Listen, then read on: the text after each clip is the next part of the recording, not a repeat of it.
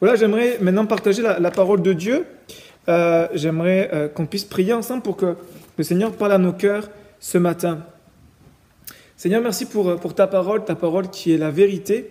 Et euh, je, prie ce matin pour que tu puisses apporter cette parole par ton Saint-Esprit jusqu'au cœur.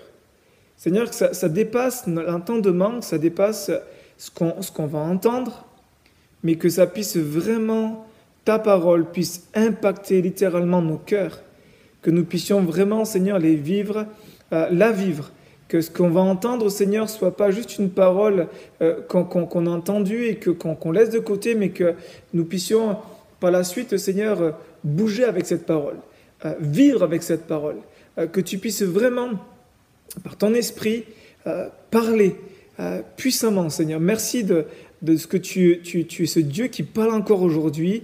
Je te bénis et je te prie pour que tu me rendes sensible aussi à ta voix tout au long de ce partage, que je sois euh, vraiment, Seigneur, en, plein accord avec ta pensée, avec euh, ce que tu as mis sur mon cœur, en tout cas ce que tu veux dire, au nom de Jésus, Père. Amen. Amen. Voilà, je vais partager un thème euh, que je vais faire certainement sur plusieurs dimanches. c'est les silences de Dieu les silences de Dieu. Je l'avais déjà partagé, j'avais partagé quelques réflexions euh, à ce sujet-là les, mardis soirs, mais j'aimerais approfondir ce sujet, approfondir ce sujet qui, euh, euh, est tellement intéressant sur, sur les silences de Dieu. Donc ça va certainement prendre plusieurs, plusieurs cultes. Les silences de Dieu, en général, je ne sais pas vous, mais on n'aime pas ça. On n'aime pas quand Dieu fait silence c'est quelque chose qui nous rend mal à l'aise. C'est, ça, ça, nous questionne, ça nous, ça nous perturbe. On, veut que Dieu nous parle. On veut que Dieu nous parle. Et j'aimerais euh, donner une petite précision pour ceux qui nous écoutent et peut-être qui découvrent les choses de Dieu ou qui ne euh, euh, sont pas encore engagés avec, avec Dieu. J'aimerais vous dire que en fait, Dieu est un Dieu relationnel. Il veut nos relations avec ses créatures, avec, nous. Dieu désire parler, Dieu désire communiquer avec nous. Il nous a donné le moyen de la prière, il nous a donné aussi sa parole pour, pour nous parler. Mais, mais Dieu ne veut pas qu'on s'enferme dans un monologue où c'est juste dans un sens. Et, que lui, ne, non, Dieu est, vivant, Dieu est réel, Dieu existe, Dieu est esprit. Et euh, là où vous êtes, vous pouvez lui parler et j'aimerais vous dire que Dieu veut aussi vous parler. Dieu est un Dieu relationnel. Donc c'est pour ça que euh, quand je vous dis que on, aime, on veut, on n'aime pas quand Dieu nous fait silence, on veut que Dieu nous parle. C'est parce que Dieu parle. Parce que Dieu est un Dieu relationnel et, et Dieu veut pas une religion, Dieu veut pas quelque chose de, coutumier, de quelque chose qui, qui, rentre dans une certaine routine. Dieu désire avoir une relation vivante, une relation de cœur avec chacun d'entre nous. Et face au silence de Dieu, euh, on est déstabilisé. Face au silence de Dieu, on se retrouve euh, on est, perturbé, on, est troublé, on, se pose toutes sortes de questions, il y a toutes sortes d'incompréhensions, de dire mais pourquoi? Et puis, ce qui revient très souvent dans nos vies en tant que chrétiens, c'est que euh, parfois on se dit mais qu'est-ce que j'ai fait? On, va essayer de creuser à dire qu'est-ce que j'ai fait pour que...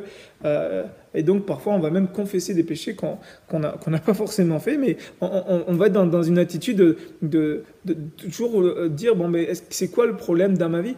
Mais parfois, on va voir que les silences de Dieu sont voulus, n'ont rien à voir avec, ce que, euh, avec euh, notre attitude. Parfois, oui, mais parfois, ça n'a rien à voir. En fait, les silences de Dieu génèrent toutes sortes de questions euh, dans nos pensées, dans nos raisonnements. Mais j'aimerais vous dire quelque chose de très important. Quand Dieu fait silence, c'est un moyen pour lui de parler.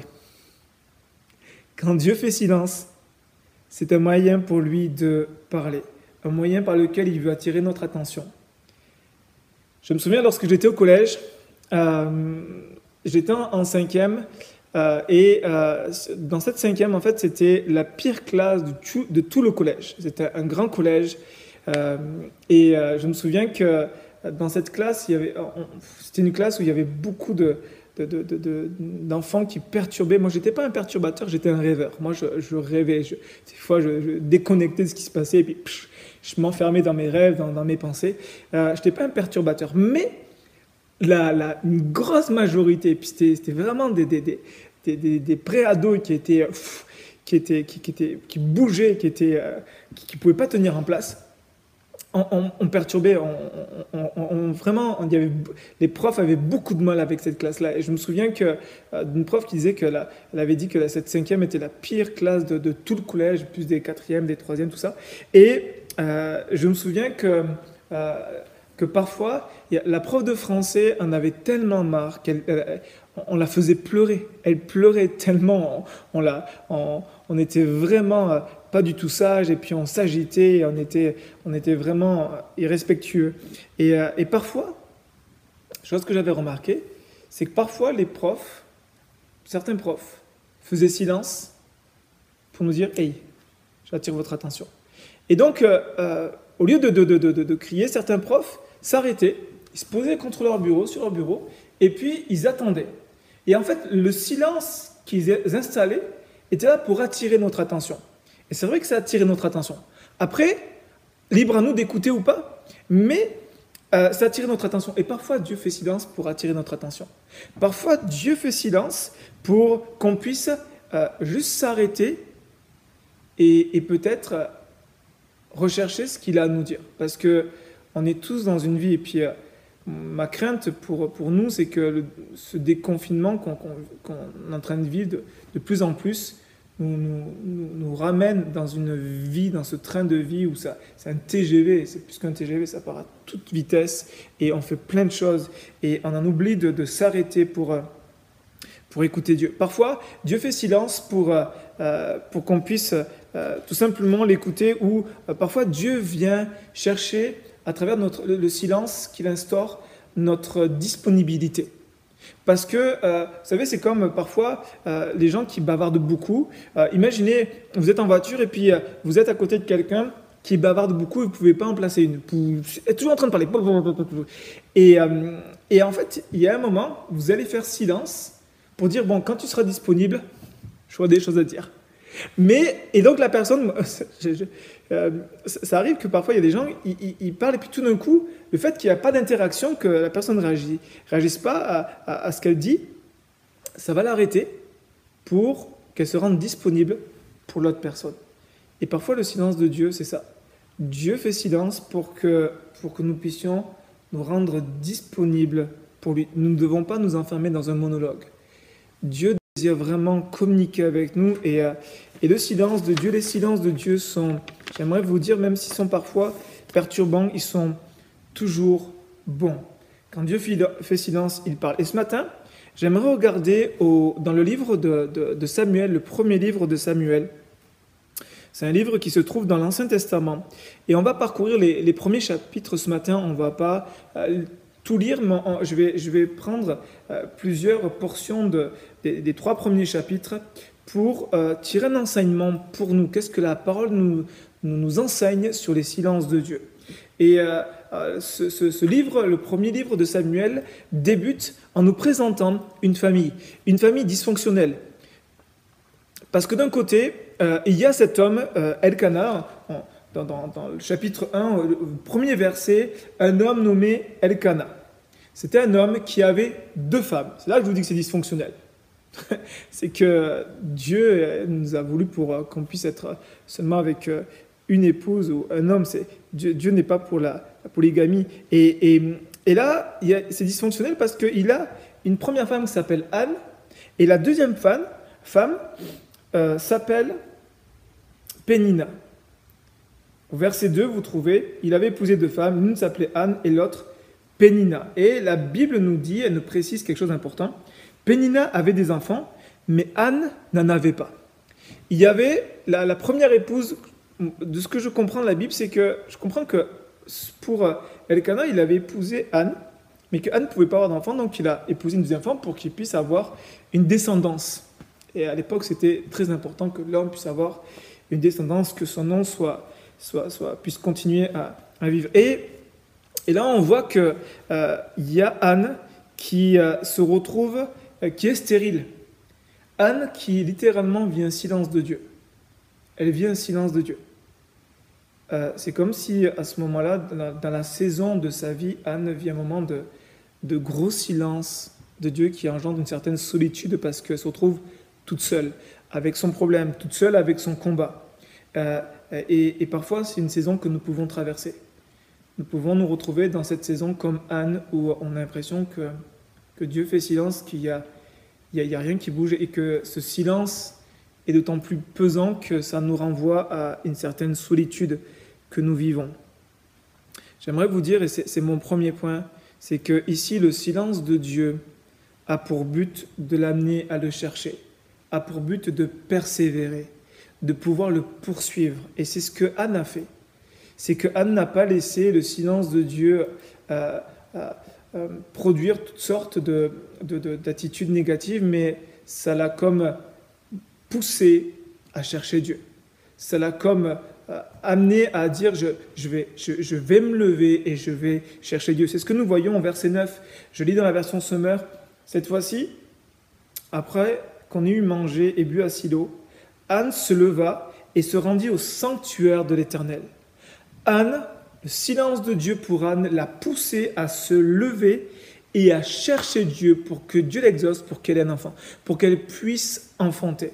J'aimerais vous dire que alors que vous êtes dans une saison où peut-être que c'est le silence de Dieu, que euh, les projets n'aboutissent pas, que ce que vous tentez, ça, n'aboutit pas, qu'il y, a, comme une impression de, de, non-réussite, de, pas d'exaucement, j'aimerais vous dire que le silence ici, cette saison que vous vivez, est un, est un moyen pour Dieu de vous amener à persévérer, de travailler votre caractère, de travailler votre, votre zèle, votre, euh, euh, votre vie de prière et votre attachement à lui.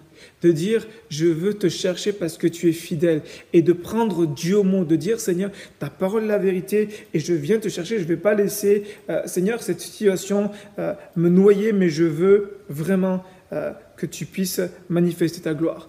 Il y a cette impression, lorsque Anne est là, dans ce silence de Dieu, cette impression que, que Dieu ne répond pas ces moments où dans nos vies, on, a l'impression que Dieu n'entend pas nos prières. Vous savez, cette impression que nos prières ne dépassent pas le plafond, cette impression que, qu'en fait, à quoi bon prier, puisqu'en fait, euh, euh, on prie depuis tant d'années et Dieu ne, répond pas. La Bible ne nous dit pas depuis combien d'années Anne est dans cette situation? Certainement depuis plusieurs années, parce que euh, dans, le, premier, verset du chapitre, on voit que chaque année, donc il y, a comme une répétition quelque chose qui se répète, quelque chose qui s'est installé, une routine, une habitude, euh, un train de vie qui s'est installé. Et cette impression que Anne est disqualifiée, que Pénina, elle réussit, mais qu'elle, elle est disqualifiée. Qu'elle, elle se retrouve en fait euh, euh, mise de côté et que Pénina, elle, elle réussit. Et vous savez, Pénina, au verset, verset 6, nous dit sa rivale, donc Pénina, ne cessait de la vexer pour l'hériter contre Dieu de ce qui l'est rendu stérile.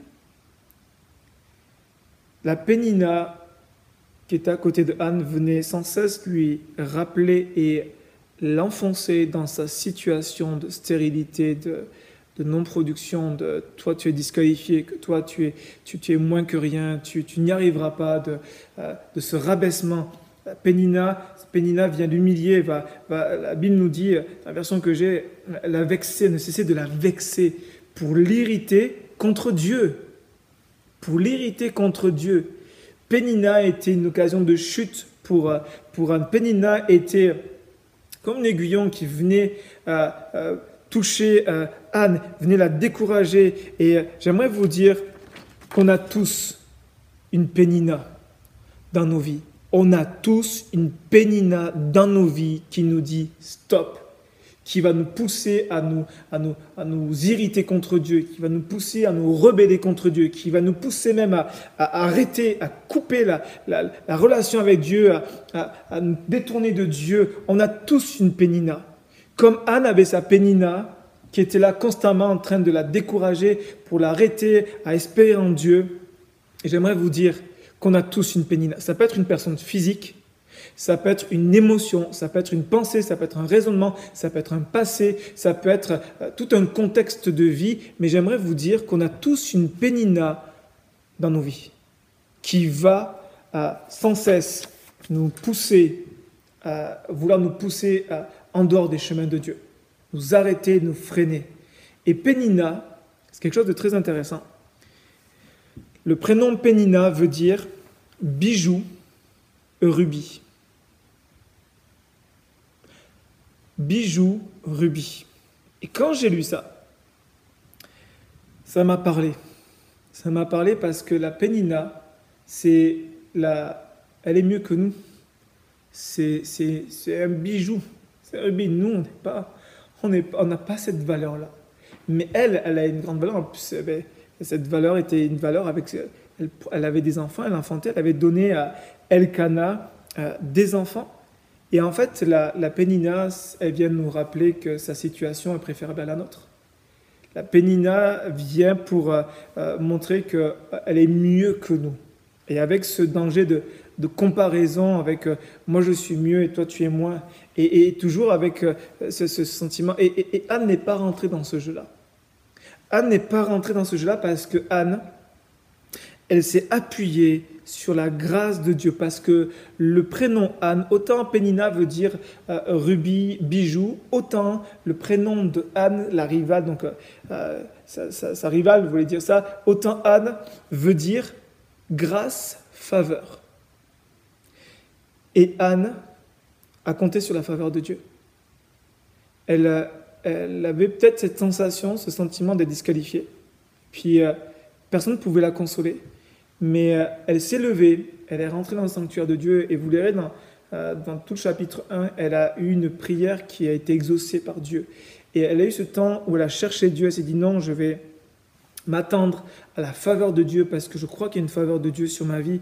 Je m'appelle Anne, c'est la grâce, la faveur de Dieu sur moi. Et j'aimerais vous dire ce matin que la faveur de Dieu vaut mieux que tout ce que euh, Pénina peut posséder.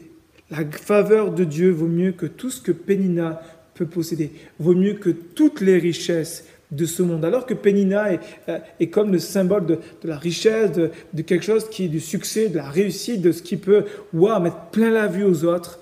J'aimerais vous dire que la grâce et la faveur de Dieu vaut mieux que toutes ces richesses, que tous ces attraits du monde. Lorsqu'on on a la faveur de Dieu, euh, qu'on a grâce à Jésus-Christ, on, euh, euh, est vraiment béni. Et j'aimerais ce matin terminer ce premier point en vous rappelant que Dieu est fidèle. Dieu est fidèle. Il ne tardera pas dans l'accomplissement de ses promesses. Et ce que, c'est ce que nous voyons, c'est que Anne, même si elle était bousculée après par le sacrificateur Élie qui, l'a pris pour euh, quelqu'un qui était ivre, vous voyez, elle avait tout contre elle. Même le sacrificateur qui se retrouve contre elle qui la comprend pas. Malgré ça, Anne s'est tenue dans la prière, elle foi dans la parole de Dieu. Et Dieu l'a exaucée et elle a enfanté euh, un fils qu'elle a appelé, la Bible nous dit, chapitre 1, verset 20, elle donna le nom de Samuel. Et Samuel, ça veut dire Dieu a entendu ou Dieu a exaucé. C'est comme si en fait, Dieu avait permis cette saison dans la vie de, Anne pour qu'elle puisse apprendre à développer ou à découvrir Dieu dans sa vie de prière, découvrir des aspects de Dieu. Et j'aimerais vous dire que, alors que vous traversez une saison comme celle de Anne, vous êtes dans cette saison-là, cette saison de silence, j'aimerais vous encourager de la part de Dieu, que Dieu, en fait, permet ce temps de silence qui est difficile, mais pour que vous puissiez aller le chercher. Que cette situation ne vienne pas euh, vous, euh, vous noyer ou euh, vous envahir et euh, vous détruire, mais que cette situation vous permette, que Dieu transforme le mal en bien, que cette situation vous permette de grandir avec lui, de vous approcher encore plus de lui, d'avoir une plus grande soif de lui, de, de, le rechercher avec plus de profondeur. Et j'aimerais euh, terminer cette, cette méditation, ce, part, ce partage ce matin avec un deuxième point. Le deuxième point que j'aimerais partager se trouve, on va lire le texte et puis euh, je partagerai le, le deuxième point qu'on va, qu'on va aborder. Samuel chapitre 3 verset 1. Il est dit, le jeune Samuel accomplissait le service de l'Éternel auprès d'Élie. À cette époque, l'Éternel rarement aux hommes et les révélations que Dieu leur montrait n'étaient pas fréquentes. Le texte ici nous montre le contexte que vivait Israël. Au-delà ici d'une situation personnelle, il y avait une situation de tout un peuple, toute une, une nation.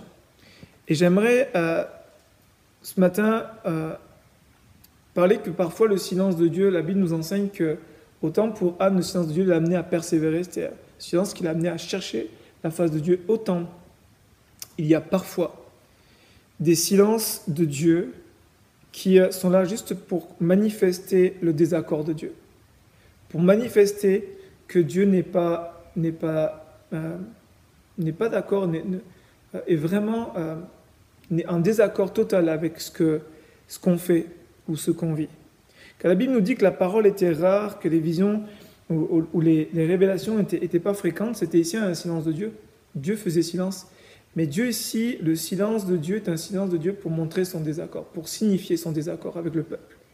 Il est en train de, de, manifester ce silence-là pour, comme pour dire je, me retire, je, je, me retire de ce, que, de ce que vous êtes en train de faire parce que ce que vous êtes en train de faire euh, ne me glorifie pas, me déshonore.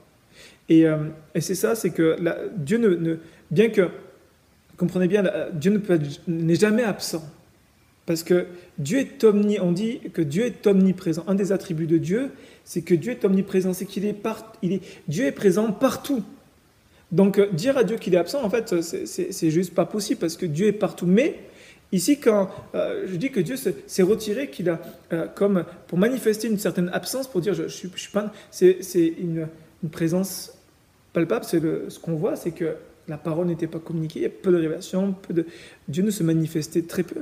Pourquoi? Parce que Dieu était ici en train de, manifester son désaccord. Le contexte est lequel? C'est que Samuel, donc le fils de Anne, comme on en lu tout à l'heure, euh, est né de manière miraculeuse. Il y a vraiment cette grâce de Dieu. Et puis euh, Anne l'a consacré. Elle dit Voici mon, fils, c'était dans sa prière. Si tu me donnes un fils, je te, le consacrerai.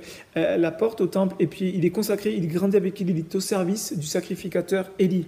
Et Élie est le sacrificateur de l'époque. Et Lorsque nous lisons les, trois chapitres euh, de, 1 Samuel, de 1 Samuel, nous voyons que Élie est un sacrificateur qui, a, qui avait perdu euh, sa teneur spirituelle, qui avait perdu sa, communion avec Dieu. Parce que nous dit qu'il manquait de discernement. Le premier discernement qu'on voit où il manque, c'est lorsqu'il voit une, âne au temple, au lieu de l'encourager, au lieu de la... C'était son but de, pouvoir la, conduire plus près de Dieu. Euh, il, va lui faire des reproches, dire mais arrête, tu viens, tu es ivre. Euh, après, on voit aussi que Élie manque de fermeté envers ses fils. Il est dans le compromis avec, avec les choses de Dieu. Il, est, il a une responsabilité. Il est sacrificateur. C'est sa responsabilité. Et c'est comme s'il il laissait, il, négligeait sa responsabilité. On voit que Élie a une, forme de négligence vis-à-vis -vis de Dieu. Je parle ici du sacrificateur c'est pas à confondre avec le prophète, et il tolérait le péché, le, péché par rapport à ses fils.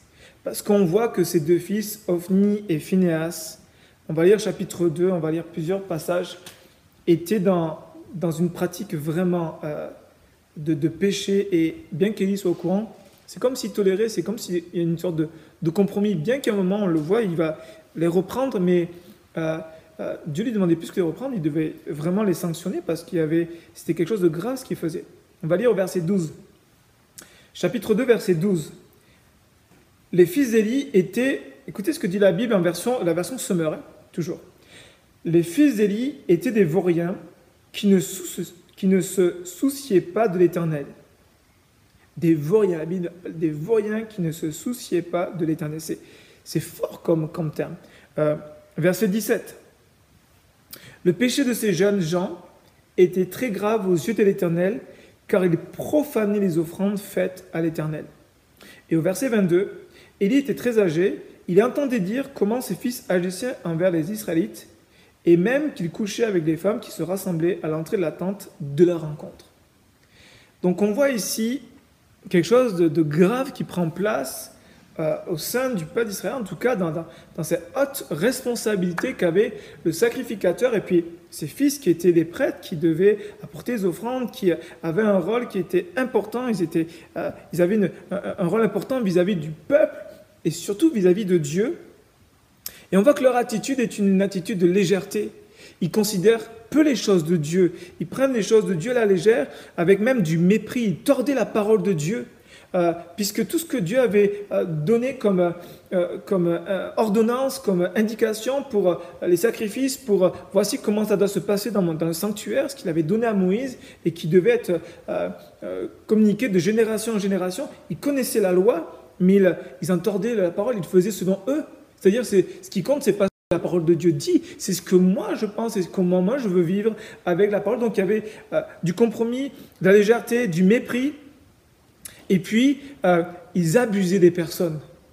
Je ne sais pas si on le réalise, mais le contexte, quand on reprend le contexte, c'est quand même grave ce qu'ils font. C'est que, euh, alors qu'il y a des. La Bible nous dit que des, femmes venaient pour offrir des offrandes à Dieu, en fait, eux, ils abusaient d'elles. De par leur responsabilité, de par leur stature, ils, abusaient de ces femmes. Et la Bible nous dit qu'au verset 22, ce qu'on a lu, il couchait avec ces femmes qui se les, les, femmes allaient à l'attente de la rencontre pour aller rencontrer Dieu et elles se retrouvaient dans le lit de ces hommes-là. C'est du mépris, c'est leur attitude est en fait une offense littérale à Dieu. Leur, leur acte réduisait la sainteté de Dieu, déshonorait Dieu. Ils étaient en train de salir le nom de l'Éternel. Et c'est cette attitude-là qui fait que Dieu fait silence. Dieu voit ça. On peut cacher les choses aux yeux des hommes, mais Dieu le voit. Et là, c'était pas caché, c'était, c'était ouvert, c'est-à-dire que publiquement, ils étaient en train d'offenser Dieu, ils étaient en train de, de, montrer au peuple que Dieu n'était pas important, que ce qu'il nous disait, n'était pas important. Il, littéralement, ils, offensaient le nom de Dieu. Et ils vivaient dans le péché, et bien que leur père Élie était au courant, on voit qu'il ne faisait pas grand-chose, il n'a pas eu une grande intervention. Il était dans le compromis. Faisons attention à ne pas être dans le compromis avec le péché par euh, quel que soit notre raisonnement. Il faut que ce soit la parole qui prime.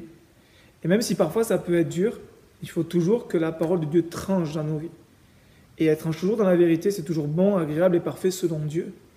Et euh, il ne faut pas qu'on joue avec le péché, il ne faut pas qu'on néglige les choses de Dieu. Vous voyez c'est pas de se prendre au sérieux, mais c'est d'être sérieux avec Dieu, de, considérer les choses de Dieu. Et quand je parle de sérieux, il faut pas avoir l'image de quelque chose de froid, de dur, de euh, non, il y a la joie avec Dieu, il y a la bonté, l'amour de Dieu, mais, mais ici il n'y avait aucune crainte, aucune crainte de Dieu. Et le, le silence de Dieu, je le, comprends aussi quand je lis ce texte-là, à la lumière de ce que je vous ai partagé, c'est que Dieu est en train de les avertir. C'est comme si parfois le silence de Dieu est là pour juste nous avertir. Et dans ce silence, il est en train de regarder comment on va réagir. Est-ce qu'on va se repentir Ou est-ce qu'on va continuer s'enfoncer dans, dans cette vie euh, qui nous égare? Il, regarde et il attend notre réaction.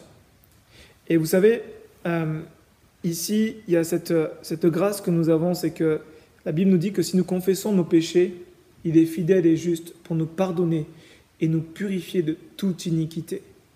Il est fidèle et juste parce que Dieu, dans toute sa grâce, nous a donné son Fils, Jésus, pour que nous puissions avoir le pardon de nos péchés. Et, le pardon de nos péchés, c'est que Dieu nous, nous pardonne, mais Dieu décide d'oublier. Vous voyez, nous, parfois, on pardonne, mais on n'oublie pas, c'est toujours là. Mais Dieu oublie, décide d'oublier. Et, ça, c'est toute la grâce de Dieu.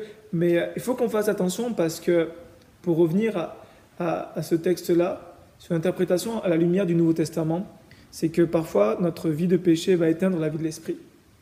On dit, mais Dieu fait silence, mais en fait, parce que notre, notre péché, euh, je parle d'une pratique de péché, quelque chose qui est volontaire, euh, ici va éteindre l'esprit ou le, manque de considération des choses de Dieu. Quand on néglige notre, les choses de Dieu, que ce soit tout ce que Dieu nous, nous, dit dans sa parole, tout ce que Dieu a, ordonné. Euh, si on, on, a une attitude de négligence, de légèreté, on va forcément éteindre l'esprit. Et euh, on se retrouve dans ce silence. Mais j'aimerais vous dire que dans ce silence, il y a une grâce de Dieu. Je crois réellement que lorsque je, je vois cette, cette situation de, de, ces, de, ces, deux hommes, euh, Phineas et Ophni, euh, il y a une grâce de Dieu. En fait, Dieu leur, accorde un temps de, repentance. Il, fait silence pour leur dire, hé, repentez-vous. Pour dire, si, si, visions ne sont pas fréquentes, si la parole de Dieu euh, euh, n'est pas présente, c'est qu'en fait, Dieu est en train de montrer un désaccord et repentez-vous. Il y, a, ici une grâce de Dieu. Dieu aurait très bien pu, euh, dès qu'il voyait ça, trancher et, et, mettre son, son jugement et manifester son jugement. Mais remarquez que Dieu a attendu. Les silences de Dieu, même si, euh, si parfois c'est des, désaccords, ça, exprime le désaccord de Dieu dans nos vies, j'aimerais vous dire que considérons-le comme une grâce. Une grâce de Dieu pour que ce soit un temps de, Dieu nous l'accorde comme un temps de repentance, un temps pour revenir à lui parce que Dieu est bon. Dieu est vraiment bon. Dieu ne rejettera personne euh, qui vient à lui avec un cœur brisé, avec euh, ce désir d'être pardonné. Alors, dans nos vies, ne, ne tolérons pas, j'aimerais vous dire, ne tolérons pas des ovnis, des phinéas, ne les tolérons pas. Euh, dans chacune de nos vies, Dieu ne nous appelle pas à aller dans les vies des autres. Dieu nous dit, regarde à ta vie, regarde pas la vie de ton voisin, regarde dans ta vie, de ne pas tolérer dans nos vies des ovnis et des phinéas. Et j'aimerais terminer ce partage avec une dernière pensée. C'est que il y a Samuel. Il y a Samuel dans ce contexte. Et Samuel est cette saison pour nous où Dieu parle.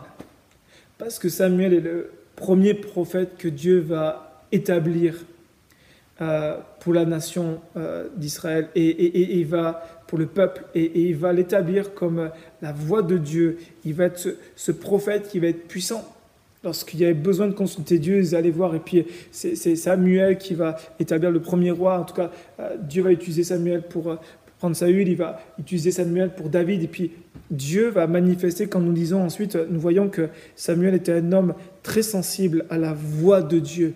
Et certainement que Dieu, que Samuel a eu des moments de silence avec Dieu.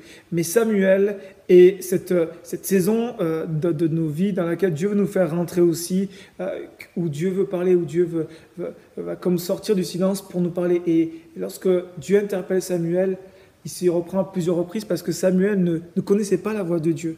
Vu qu'il était dans, une, dans le silence, il a grandi dans le silence, il ne savait pas, il ne reconnaissait pas la voix de Dieu, il n'avait jamais entendu la voix de Dieu.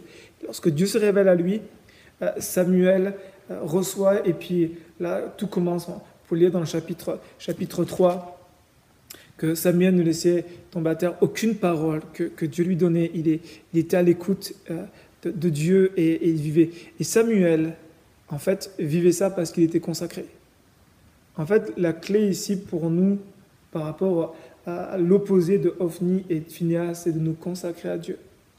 Et la consécration, c'est tout simplement lui, c'est du temps à Dieu laisser du temps à Dieu, laisser du, nous arrêter volontairement dans notre train de vie pour laisser du temps à Dieu. Et Samuel, parce que dès son enfance, il a été consacré, il est rentré dans ces moments où il a eu ce dialogue, il a, entendu Dieu lui parler. Et, euh, et c'est bon, donc j'aimerais euh, vous encourager ce matin par ces deux points, ces deux enseignements que nous pouvons tirer euh, de la Bible. C'est que Dieu parfois fait silence pour vous encourager à vous accrocher à lui, à persévérer, à vous attendre à lui, à, grandir dans votre communion avec lui, comme ça a été le cas pour Anne, parce que de grandes choses vont venir. Et c'est juste une saison. Et puis, l'autre chose, l'autre enseignement que nous pouvons tirer, c'est que parfois le silence de Dieu, c'est pour nous montrer un désaccord. Donc, euh, euh, si on est sincère avec nous-mêmes, il n'y a pas besoin d'aller chercher euh, de midi à 14 heures le, Seigneur va nous montrer. Le Seigneur va nous montrer ici, le, péché était, clair. Donc ne commençons pas, parfois on, on, a tendance à avoir tellement gratté dans nos vies qu'on ne va plus se faire de mal qu'autre chose. Ce n'est pas la, pensée de Dieu.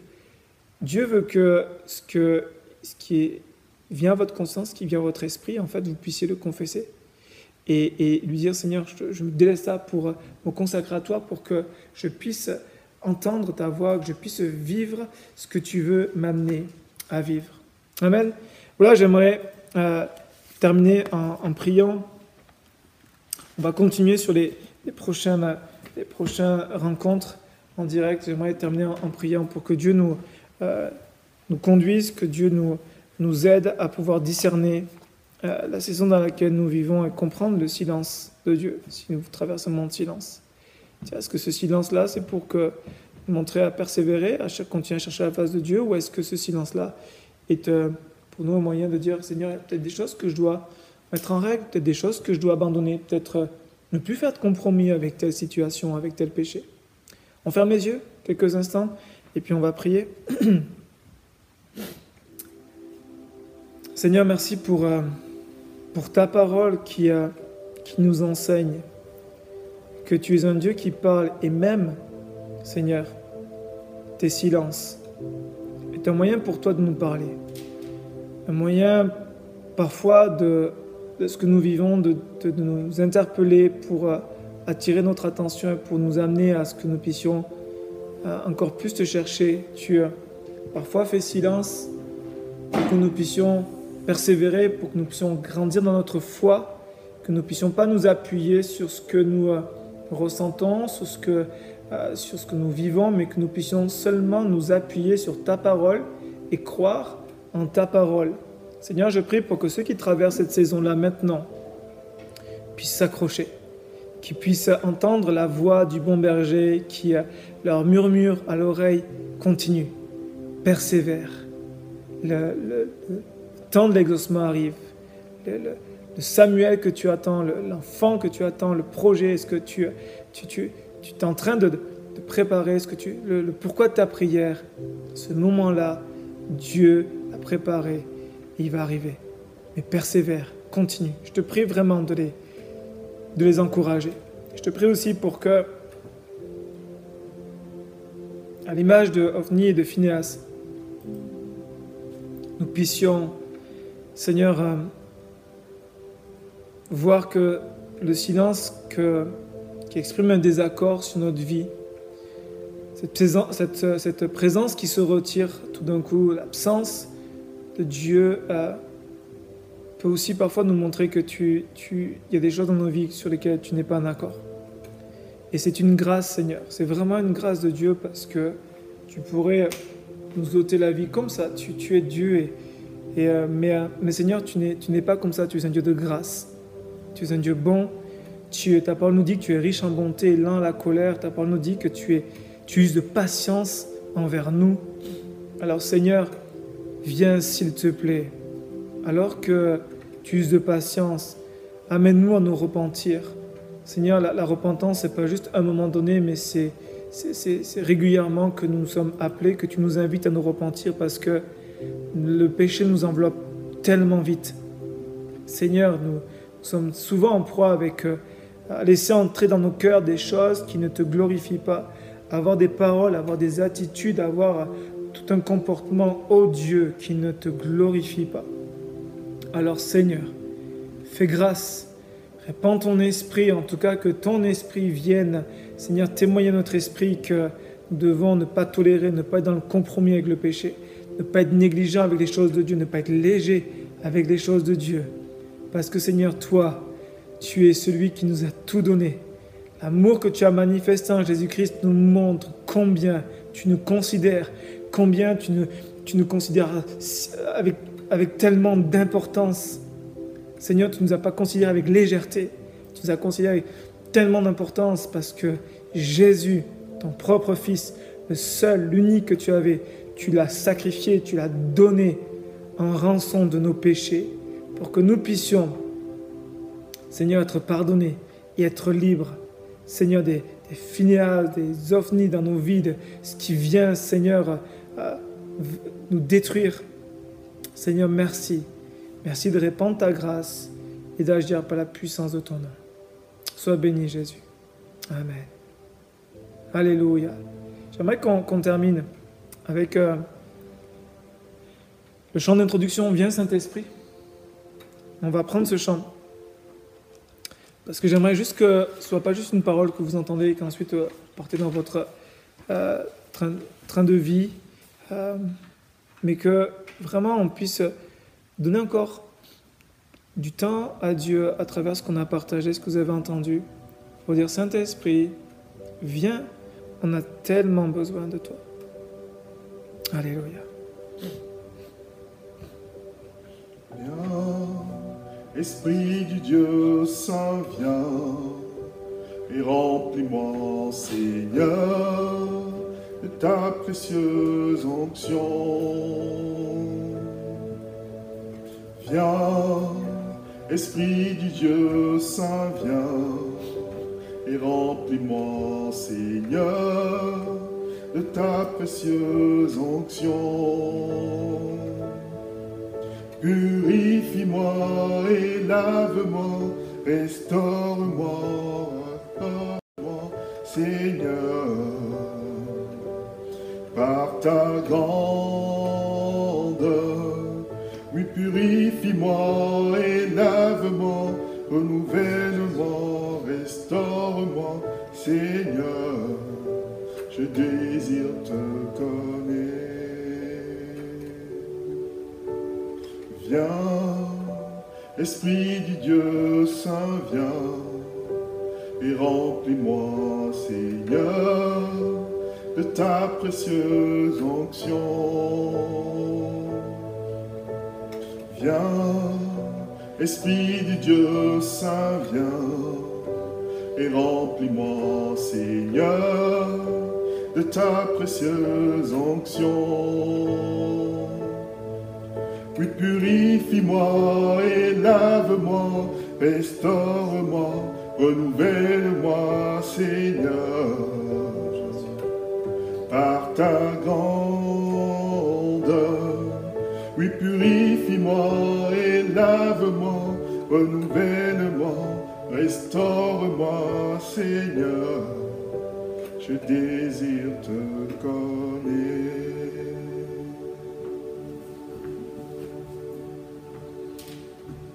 Alléluia. Amen.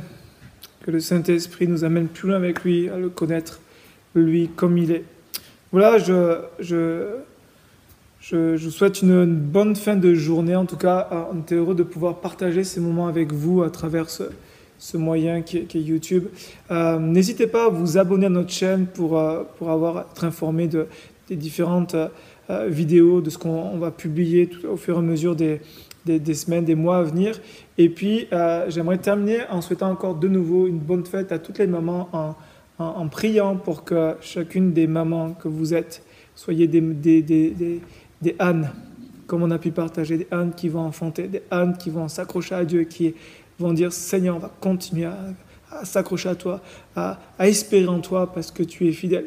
Que Seigneur vous bénisse et puis je vous dis à, à très bientôt. Merci été. Merci à Lionel aussi pour la technique et merci à, tous ceux qui ont, qui ont participé aussi. Euh, soyez bénis. À très bientôt.